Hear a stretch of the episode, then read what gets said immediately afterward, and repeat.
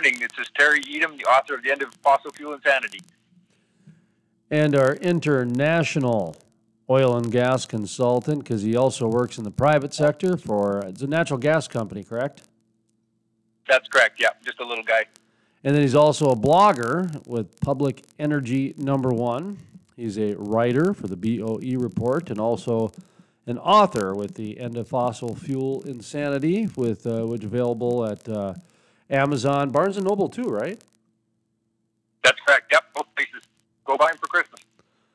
That's right. We'll make sure we link it up at the website as well. So, uh, first of all, let's get an international oil update. What's going on up in uh, the, is it Calgary, Alberta, Canada? You're up in that neck of the woods? That's where I am, yep. Just not too far over the border from Montana. But uh, what's going on up here? Well, I think, oddly enough, we're we've been all been preoccupied for two months just watching your election to see what's going to happen down there. That's probably the biggest news that, as far for energy circles, anyways, just to see what that's all going to shake out like. And uh, I, I guess, like everyone else, we don't really know yet.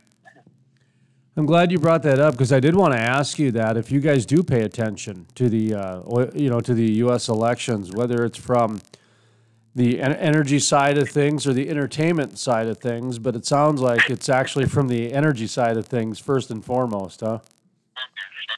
Oh well, you may you bring up a good point. Uh, it gave the entertainment side gave it a good run for the money this year, but uh, it was yeah, the energy side is pretty important.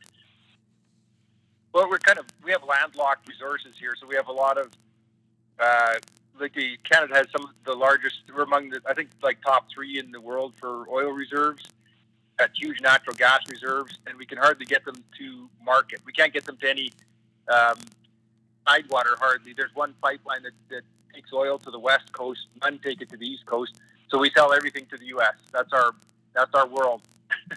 so we have all of these reserves, and you're our big customer, and it kind of uh, it just uh, that's how it works. But from an energy perspective, whatever happens down there is, impacts what happens up here. So. Well, how about for companies that do work down in the States? Because there's quite a few companies from Canada that's doing business down in the United States, aren't there? Oh, well, especially since things went so sideways here with the government we've had in for the past half decade. It was quite quite anti-petroleum.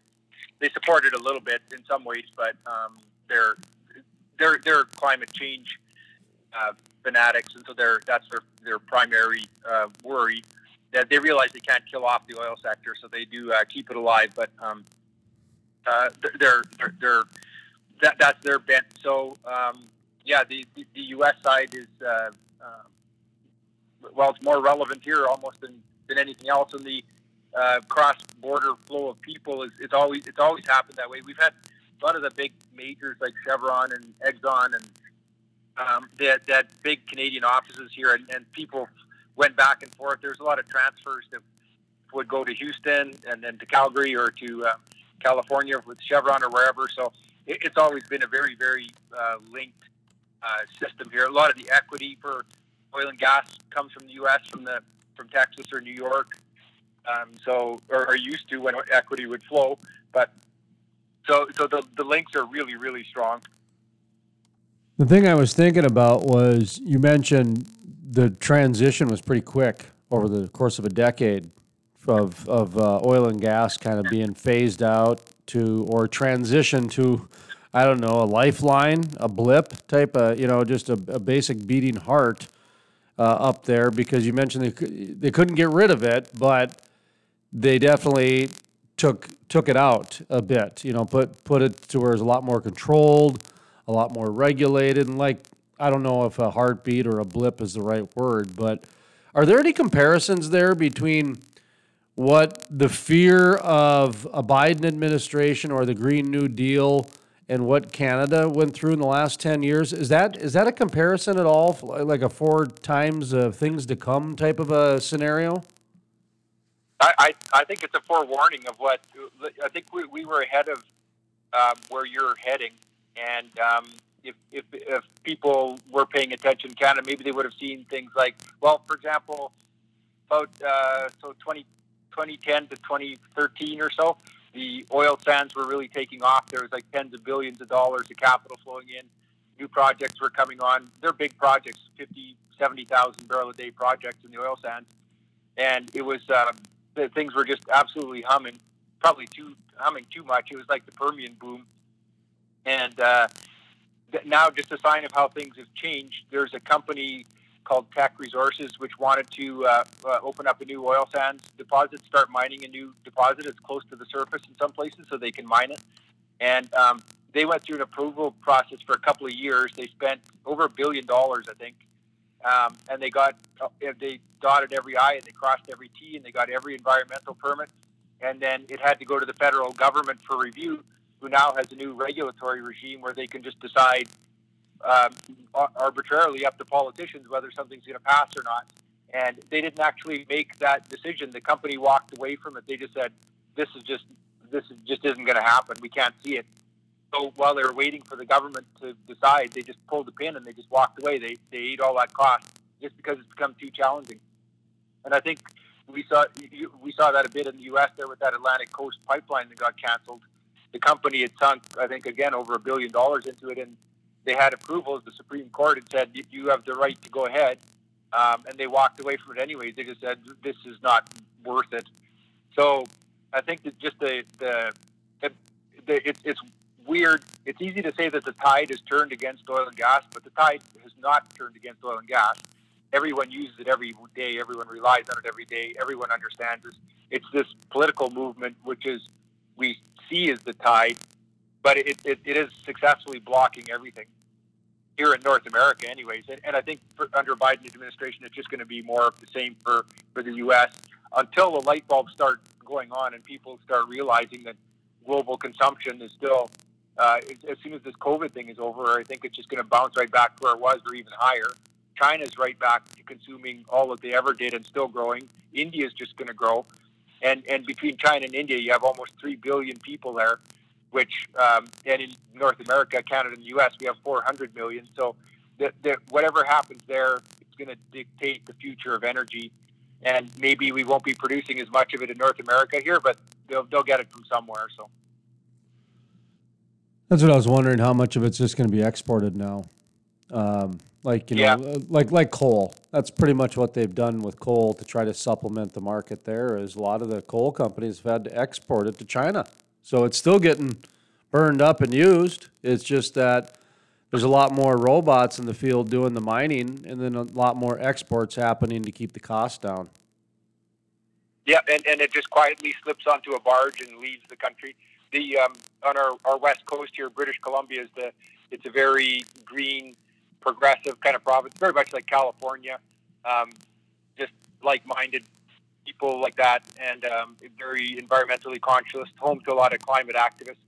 British Columbia has a booming coal industry, and um, it's just very quiet. Happens very quietly. They they produce the coal, it goes on barges, and it disappears off into the world. Nobody talks about it, but it's uh, yeah. At the same time, they're banning. They want to ban um, fossil fuel car or uh, internal combustion engines over there. So they, they haven't done that yet, but you can see it coming because California did it. So Boy, you can really see how how so much of this is you know NIMBY, not in my backyard, and um, you know just hiding the smokestack, if, if you will. Just you know a lot of it's smoke and yeah. mirrors, you know, but lipstick on a pig or whatever you want to call it, and uh, not in my backyard, out of sight, out of mind, and just seems nobody cares then.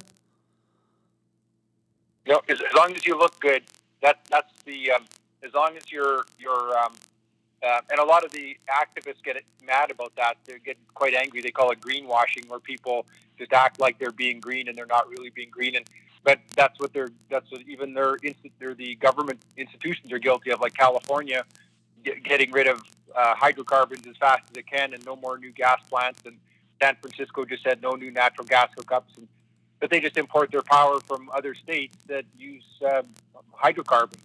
So so what's but they feel good because they, they cleaned out their yard, like you say. Um, and as long as somebody else builds the power plant, they're they're good. So, wanted to ask you about the trees as well. You brought up British Columbia, got me thinking about the industrial forest, where here at the Crude Life we're doing some assistance with some ESG editorial and content. We're going to be interviewing companies and you know kind of helping produce that content for the planting of trees, a network of sustainable forests across the United States. A thousand trees per state, so 50 states, a thousand trees, 50,000 trees, 10 million pounds of carbon uh, absorbed at a minimum.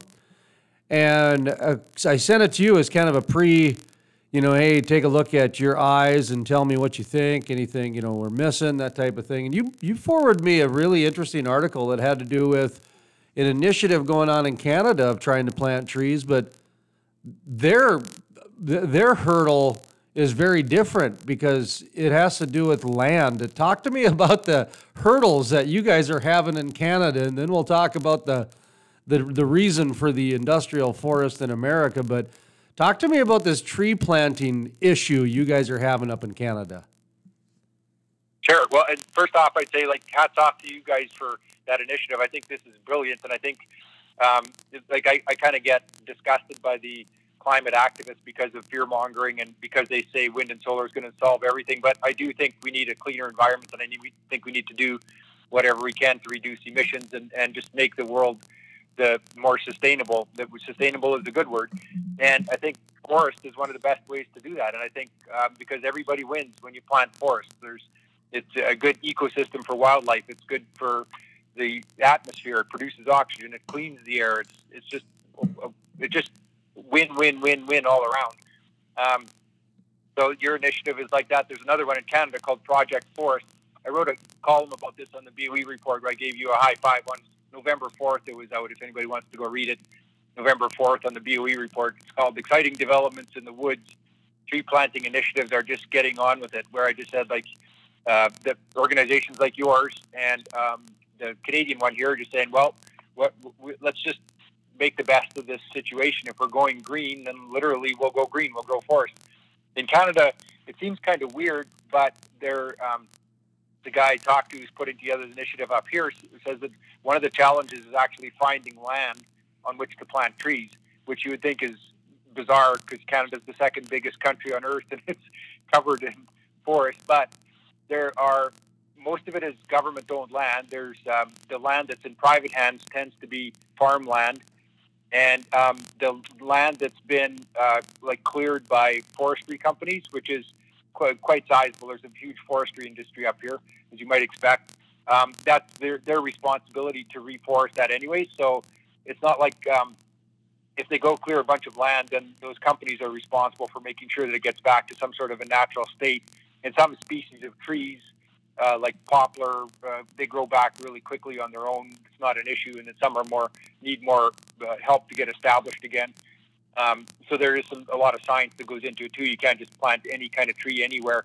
But anyways, in Canada, the, the amount of land is kind of limited um, because it's it's that marginal um, slice of the pie that's not governmental, but it's not farmland.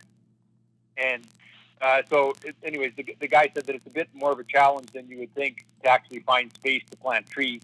There, there's there, I, I don't understand it really, and maybe we need more legislation or something. But it seems like there's all sorts of right of ways or urban areas where there's just some big open space that isn't used for anything. Um, anyway, so we need to rethink it. But I think down there in the United States, I think there's a lot more privately held land. The government land is more the exception than the rule. That that I know that's a dumb statement, but there's a lot more land in private hands. There's a lot more that can be done down there. So. Well, that's what it sounds like to me. Is that it's almost overregulated or over controlled to where it just it it's too hard to do. It's just it's just it's it, for something as easy as just planting a tree for crying out loud. Well, it is, and it's it's we get to the point of silliness here. It's like there's uh, but I live in Calgary, and I, this is an odd little story, but I have two trees right alongside the street um, in my yard. I don't have a big yard, just typical suburban yard. Um, but I've got like 30 trees in it because I love trees. And I've got a bunch of spruce trees and uh, three birch trees and other stuff. And anyways, two of the trees happen to be within two meters, which is about six feet of the street, and so those are technically city property. And something was wrong with one of the trees, so tree, even though we planted them. So, um, so I talked to the city, and they and they said, yeah, we'll send somebody out to repair the tree, which they did, which was great. They sprayed it or something, and the um, they said if you want to know the city's uh, tree population. They have a, they actually have a map of, of where uh, of how many trees there are in the city. So I went to this website and it says there are like three million trees in the city. And I thought, oh, that's really cool. And you can look at a map and see where all the trees are. So I, I dialed in on my neighborhood and you can zoom right down to your yard and I see their map says that there are two trees on my on my lot. And, and but I could I can look out the window and see that that's dead wrong. There's like 15 times that many trees. But if you ask the city, they'll say no. There's only two trees on your lot because that's what our inventory says. like, so they don't even. It's so controlled that they, they, they just go by their own records and say that this is this is what we think it is, and that that's the rule or that's the law. And and it, it, even if it defies common sense, there's a much bigger story that came out five years ago, and I, I mentioned it in, in that column that I, I just wrote. There's a group of scientists in 2015 that um, there, there had been a, a common belief in the scientific world. I'm not sure how broad it was, but in the forestry world, anyway, the academic circles, that world had about 400 billion trees. And um, a group of scientists decided to update that estimate because it was kind of old. And so they used modern technology and measurement techniques and aerial footage or whatever, and they decided that no, that old estimate was wrong. There's actually 3 billion or 3 trillion trees in the world. They're off by a factor of seven.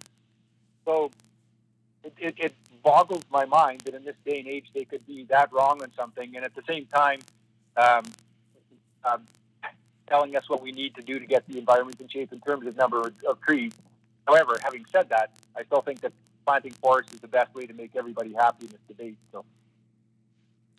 I think it's funny that in the amount of time a lot of people are arguing about if they could plant trees or not, you could have planted probably half a dozen trees. exactly. Let them get to work, yeah. You know, it's just interesting how a lot of that works. Well, well what's going on in natural gas up in your neck of the woods? Is it still going to, you know, be a foundation fuel, if you will? I mean, it was certainly, you know, long before Greta Thunberg came along, natural gas was really the next step for the clean hydrocarbon fuel. Uh, what's going on? Well, I, I think that's still the case, and I think that I mean, there's the anti-fossil fuel crowd is trying to kill natural gas. They're doing everything they can because they say it's just a fossil fuel, um, just like everything else. And even though it's much cleaner than coal or oil burning or uh, whatever, so so that that movement is still underfoot. There, there's a great uh, story that came out last week, and I wrote about it. Um, about Enbridge. I'm not sure if you know Enbridge, but they're a pretty big pipeline company. They're like, sure. they're worth well over 100 billion dollars. Yeah, and they took over Spectra in the U.S. a couple years ago to get big into natural gas. Um, so they, they came out with their green sustainability report, and they're they pledged to be uh, net zero carbon emissions by 2050 or whatever, which is kind of the leading edge um, target. Like some con- European countries are pledging to be carbon neutral by 2050, and and Biden probably will too. Um, and and Enbridge said they're going to do the same by 2050. excuse me. And in their presentation, it was really fascinating because they they're pretty dominant in the natural gas supply world. They're they're they're quite dominant in the oil transmission supply. Their transmission, uh, they own a lot of pipelines which connect, for example, the oil sands in Canada right to U.S. refineries. They um, they uh, deliver natural gas on major trunk lines right to businesses and consumers, and they also have a lot of wind and solar, and they're playing with hydrogen as well. They built their first um, wind farm almost 20 years ago, 18 years ago. So they've been at this for a long time, wind and solar, and they have offshore solar and onshore, uh, or offshore wind and onshore wind. Excuse me. So these guys have their finger in every pie, and they said, and so they they, they just they invest wherever it's profitable, and um, so they're they're kind of agnostic about where they, their money goes, and so they're to me they're the best uh, or one of the best uh, uh, groups to listen to or organizations to listen to. When you, if you want to talk about a transition you have to talk to somebody who's actually involved in in all aspects of it because they understand it. And they said that if you want they said it's it's been called the bridge. One of their executives said in their conference call natural gas has been called the bridge will and we agree but it's an awfully long bridge he said they, they, their contention is that natural gas is going to be dominant for many decades to come um, and, and the, these are like they're they have a they have skin in every game here. So they're it's not like they're just saying this to discredit renewables because they have a renewables business. they're just saying, no, this is the way it is. So, um, I, and, and I think uh, NextEra Energy is like a huge uh, company down in the U.S., 140 billion dollar market cap or something. They made the news because I think they got bigger than Exxon, and they're they're a very green company too. Lots of wind, lots of solar. But if you, if I just went through their corporate presentation yesterday, excuse me, and they've got they've got a huge reliance on natural gas as well. excuse me, that's just the, the the way it goes these days. I must be getting sick. Well, we'll let you grab a glass of water quick and just just taking a look at uh, the time and everything. And I just wanted to ask you before we wrap up about uh, layoffs. Are you guys experiencing layoffs up in Canada anywhere near like we are in the United States? I see Exxon last week. It was at fourteen thousand or something. I, I, thought is what I read or heard. Um, talk to me about yeah, uh, the, the the workforce up there it's exactly the same, and and it, we're actually been ahead of that curve. We've been having layoffs for years here. Probably about four or five years ago, the uh, oil sector started shrinking, and there's there's been almost continuous layoffs. And, and when Exxon announces layoffs, they have a big uh, arm up here in Canada too, so that hits them. Um, Suncor is a big company up here. They've laid off a bunch of people. Uh, almost all of the bigger companies have been laying off people uh, pretty steadily. So yeah, it's quite bad. Well, how can people find your books and your blogs and your well, you know, get you sure. some get you some holiday money, man. Let's figure out how we can funnel oh, some money your way. Kids got to eat. Thank you. Uh, yeah, so my book is called "The End of Fossil Fuel Insanity," and it's uh, like you said at the start. It's available at Amazon and Barnes and Noble. And uh, yeah, pick up pick up a copy or two. People really seem to like it. It's it's kind of written for the non uh, hardcore oil and gas crowd. I wrote it for I wrote it for people to give to people that are outside of the business to say, here, if you want to understand what's going on in this crazy uh, fossil fuel world, um, both both sides of the argument, try to understand where we got, how we got to this place in the stalemate. Uh, that, that's who the book is aimed at, and, and people seem to like it because I tried to break it down into something that that makes sense to people outside the business. So and then I also write uh, columns, yes, at the BOE report.com, and my own website is uh, Public Energy Number One.